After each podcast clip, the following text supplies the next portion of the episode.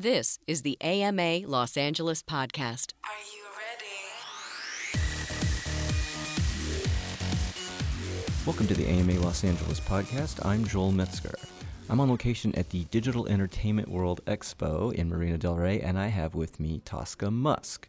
She is a multi award winning filmmaker known for her directing, writing, and executive producing of feature films and other leading edge content. In 2017, Musk co founded Passionflix, the premium streaming entertainment platform that produces and distributes empowering, fun, and passionate movies for audiences of all ages. Welcome, Tosca. Hi, nice to be here.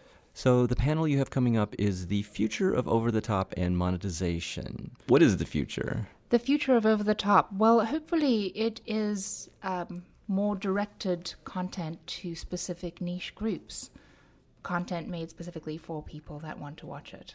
Kind of like Passionflix. Exactly like Passionflix, Do you- which is a very specific audience, a multi-billion dollar industry audience, but uh, it's, a, it's a specific audience. Do you, do you think like the whole ecosystem is going very long tail where we're, we're getting the niches are getting more and more narrow as we're able to reach those kind of subsets of people? I want to say yes. Uh, yes, I think that if you can find a specific audience and target that audience, then I think that you you have a strong business model, basically, and I guess that ultimately would be long tail success. And and how does Passionflix? That's part of its business model, right? I Our mean, business model is laser focused on the romance community. and uh, the romance genre is long lived and strong and going strong. What do you think the reason for that is? That there is very little content out there for women in general, except for romance. And romance is the biggest selling genre in the world when it comes to books. It goes neck and neck with thriller suspense, uh, but for the most part, it wins out every year. Women need an outlet. We need something that's for us, that speaks to our emotions, that um, is a little escape for us. And the fact that there's no content for us outside of books um, just opened up a whole new world for us so that we're able to create content based on these best selling IPs and put it up on Passionflix for the specific audience. The romance community themselves, I mean, there are millions, millions of people in the romance community that consider themselves romance fans, hardcore fans. We cannot create content fast enough for them. You know what? It, it, made me think back to the 1930s and 40s when we had these really strong female characters, flawed, um, powerful characters. I'm thinking about Bette Davis and Barbara Stanwyck and, and uh, Joan Crawford. And, and it seems like the studios had a handle on that. They realized that there was a demographic for that. And then it all skewed so male. Very much so, Do you, yeah. do you think we're in a kind of resurgence for that kind of thing, or is it just is it just the, the change in the ecosystem lets you reach the, these people now? Um, I really hope that we are making a change. I think that women are kind of, um, I think that they're a little pissed that we've been forgotten. And I think that it's time for us to start creating content for the other 50% of the world. And that's what we're doing. That's a pretty big percentage when you think about it, isn't Yeah, it? it's so That's some niche, fifty percent. exactly. Everyone says to us, "Wow, so what about this niche? You know, you're you're a small niche." Um, and I said, "Well, sure, if you consider women to be a small niche, but I consider them to be fifty percent of the world." exactly. Um, so, women's empowerment is a, is a is very important to you. It's a driving force in what you do. Yes. How does that affect the selection of the properties that you do pick up to make on Passionflix? Well, the fortunate thing is that most romance novels are very empowering to women. They teach women uh, how to have conversations in relationships. They help us to understand how to say yes, how to say no when it comes to sexuality. Um, most of these romance novels deal with high powered men that have a lot of influence over the woman, and the woman still stands her ground and is able to say yes, no, and how she says it. It's very empowering to read that, and then for us to be able to take that and put it on film is uh, very valuable. We fully believe that media can influence how we act in life. And if we're able to show women in empowering roles, uh, not as necessarily the CEO of a company, although great, let's do that. But as a person that is able to have a strong conversation with somebody to um, to be able to stand their ground and make a decision for themselves, yes or no, when it comes to their sex life. So is it largely the character you're looking at? Uh, well, I'm sure there's a bunch of factors like how successful is the original anyway, or what's the milieu, or what's the you know the, the, time period, or all kinds of things. But primarily, is it you're looking for that strong female character? Almost all of them have a strong female character, but I'm yeah, we look for the most compelling story. So romance novels can skew to the very erotic, which is very hard to turn into a film because then people will take us. Uh, they'll they'll think we're doing a little bit more on the softcore porn side, yeah. which we're not. Um, so we want to make sure that our content, the, the the movies, the books that we choose to turn into movies and series, have um, a compelling story a strong female character and a strong male character because we are not looking to make one sex less than the other and that there is conflict uh, within their relationship that they have to work to resolve because that's where the communication comes in That's where the tension and the drama comes in too. I'm sure. Exactly. Um, when you adapt a, a novel, how much do you include the original author? Is it different for every case, or We include the author in every single step of the way. So we, uh, Joany Kane is my founding partner. She's the writer of most of the screenplays that we have now. Uh, she adapts the screenplay, sends it to the author. The author gives us notes. They will add things uh, in or take things out, uh, and then they will send it to me to read. Only after the author has it had input and then I will have a look at it. And if I'm directing it, I will make some notes and some changes, and then send it to the author for their approval. They don't actually get official approval, but we want them to approve because it's their story. We really want to take their vision and translate it perfectly for the screen, and it doesn't help us to make something that's not their vision. right? I guess this is more of a Joany question then, but uh, what were some of the challenges of of translating some of these novels, which is a completely different format, into the screen, which is much shorter Yes. and more concise? I would say, from Joany's perspective, it would be that uh, the books are 450 pages and she needs to make them 100 pages. Yeah, I guess that would be the the primary uh, challenge. Can we talk about Tiki Bar TV? Sure. Okay, so uh, for those who don't know, this was a pioneering video production uh, in the years around 2005, 2009, something like that. Um, and I guess technically it's considered a video podcast at the time. Yes. But it was a uh, really early example of video content distributed online. Uh, can you talk about the genesis of that and any lessons learned from that sort of that, that spearhead of that kind of content? Absolutely. Well, Tiki Bar TV was created by Jeff McPherson, who is a wonderful filmmaker and a hilarious man. Um, and he started with two of his friends, where he's he's like, well, let's just create this five minute video podcast at the time, um, and uh, about tiki bars because he was a filmmaker and, and trying to get things off the ground. He released it, and then shortly thereafter, got a call from uh, Apple saying, Can you please make sure that you have a lot of bandwidth because we're going to make an announcement in the next few days? And he's like, What the hell? But they don't say exactly what's going to happen. right. uh, and a few days later, Steve Jobs um, used Tiki Bar TV as an example um, of video podcasting and put it on every iPod with video across the nation.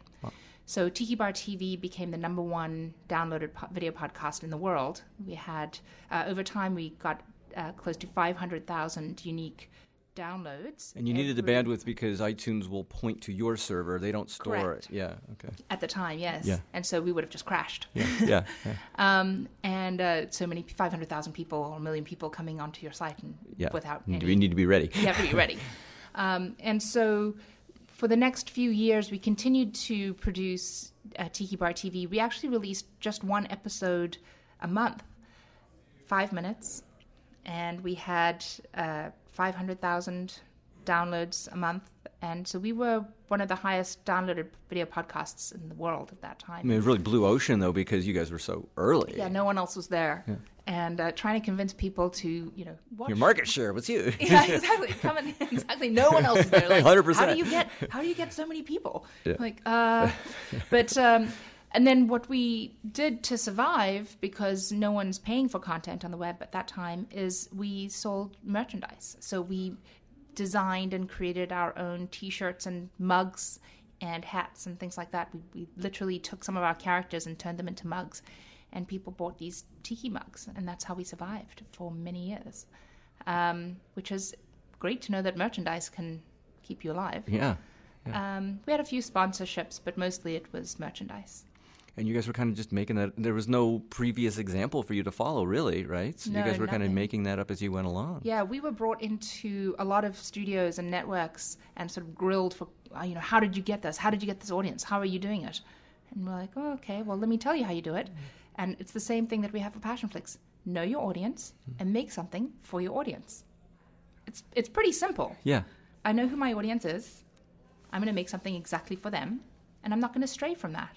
So, for a moment, let's let's pretend that I'm a, uh, a an avid user of Passionflix, and I'm not. You're laughing at this. and- I think after this, you're going to be an avid. I'm probably more likely to be watching The Wild Bunch for the 40th time, but uh, but let's pretend I'm interested in the uh, romance genre. What what is a uh, what am I in for when I when I get there? How's your website? Um, how, do, how does it operate actually? So we base almost everything on feelings for women and a little bit of sexiness too. So when you come to our platform, you know, there's the normal page of, you know, here's the latest movie and here's your selection of top movies that everyone's watching. We on average have about 30 movies on the platform every month. So it rotates monthly. So it keeps These all fresh. original, or or you acquire some? We have three original movies out right now, and then we we license from the studios as well. So Pride and Prejudice, Meet Joe Black, Somewhere in Time, Wuthering Heights, Jane Eyre, Mansfield Park. Very, you know, the romance genre in general. Four Weddings and a Funeral, for laughs. I love that one. That's a good one. Um, and uh, and so when you arrive on our sites, you have all those regular choices. But if you wanted to zero in on a feeling, our tabs allow you to feel. So you, you select feel, and on the feel page, it'll take you to Chutzpah and Hoo Ha for strong woman, Tissues and ice cream if you need a good cry, love and laughter, senses and sensuality. Eventually, we'll have spank me, bite me, thrill me. Um, we do have Thrill Me right now. So, you know, we, we want people to feel uh, feel something when they want to watch a movie. N- normally, when you go to platforms, you will search by genre. I'm going to look for horror. I'm going to look for suspense. I'm going to look for romance. And we wanted to break that down into how that film Because you've already got the genre. They're, they're there. That's the genre they're in. that is the genre, exactly. Yeah. So we wanted to break it down into how that particular movie is going to make you feel afterwards. So if you want to be thrilled, if you want to laugh, if you want to cry, if you want to feel empowered, we have them all listed in those categories. And um, is anyone else doing this? That's really innovative. Uh, not that I'm aware of, no. And then we have another section if you're not sure what how you want to feel, but you kind of really want to you want to feel a little sexy. We have what we call the barometer of naughtiness. And so we go anywhere from 1, which is 1 is oh so vanilla, and then we have 5, which is not safe for work. and in between we have 2 mildly titillating, 3 passion and romance, 4 toe curling yumminess, and 5 not safe for work. Okay. So it it allows you as a woman to go and explore content that might just take you a little bit more on the risque side. You know, something like Fifty Shades of Grey is going to be on a five, not safe for work. Um, and what we've made for original films is we've done one five, one four, one three. We're about to release a two, and then we'll go right back to five. I don't think we're going to make any ones in the near future. So when they when they type in their or choose their feelings and their naughtiness level, then, then that just affects the selections, and you might enjoy these Yes. 10, 12. Absolutely. So what are some of the projects you have coming out? So we have uh, in March we have a movie called The Matchmaker's Playbook that comes out that stars Nick Bateman, who's a huge in the romance world. He's a big, big social media influencer, and he's uh, beautiful. So that's one of the other things that you get to uh, experience when you come to Passionflix is that our original movies do have some of the best looking men ever in them. I, I have to say they are wonderful human beings and uh, beautiful to look at. Uh, the women are also gorgeous, but you know, all women are gorgeous in my opinion. Um, and uh, and so with this one in March we have Matchmaker's Playbook that comes out, which we are really looking forward to uh, it being a, a pretty big success for us. And then we start shooting another movie uh, in March called Royally Screwed, so that we can release it around the royal wedding. And then we have Driven, another series of three books, which is a very popular series within the romance community. That would definitely be a five. They have sex on a car named Sex. I mean, Yeah, that's pretty sexy. that's pretty sexy. And then um, we have a book by Jodi Ellen Malpas, who is one of our largest British authors. Uh, we have our first series coming out this year, which is a paranormal series along the lines of Buffy the Vampire Slayer that will come out towards the end of the year. So we have a lot. We have six movies and an original series coming out this year on the platform. wow, how many episodes is the series? Six. What Six seems to be the magic number this year. What are you most proud of? It's a good question. Um, I'm most proud of my children. Of course. I am so proud of um, my team and myself actually for having followed through with this. There were so many naysayers, so many people who said, This will fail, no one will ever come, this is not a good idea. Content for women doesn't count. Nobody really wants it. If somebody really wanted it, they would have done it before. There are too many competitors out there. And I'm really proud that we just kept focused and that we were able to raise the money and that we optioned these books and we just went for it and we made them and the response has been overwhelmingly positive. So that is wonderful and I'm really proud of our romance community for supporting us and thankful, very grateful. and once again, you're in a you're in a blue ocean area where you're the first one in. Yeah. Yeah. Uh, first one certainly in this genre. There are a lot of OTTs out there. Well, yeah, that's what I meant. Yeah. but the first one in this genre and you know the the positive thing with us being the first one and people always uh, wonder about you know the the competition. People are going to come in and start doing romance novels and they absolutely can. But um, we are filmmakers first and foremost. We have a strong attachment to the romance community and we work very closely with the authors. So somebody can come in, but they would need to have all of those qualities and want to make content at the highest level for the lowest amount of money. And that's hard. Well, this has been a total education. Um, why don't you tell people where they can find? I guess at at the website. Yes, please go to passionflix.com. Sign up. You can watch us on all iOS and Android devices, as well as Samsung Smart TVs and Chromecast. Tosca Musk, thank you so much for coming on the AMA Los Angeles podcast. Thank you very much for having me. You've been listening to the AMA Los Angeles podcast. For more information on the American Marketing Association's Los Angeles chapter and to find out about upcoming events, follow us on Facebook, LinkedIn, and Twitter. This podcast was produced by Joel Metzger. and Ice Box Logic.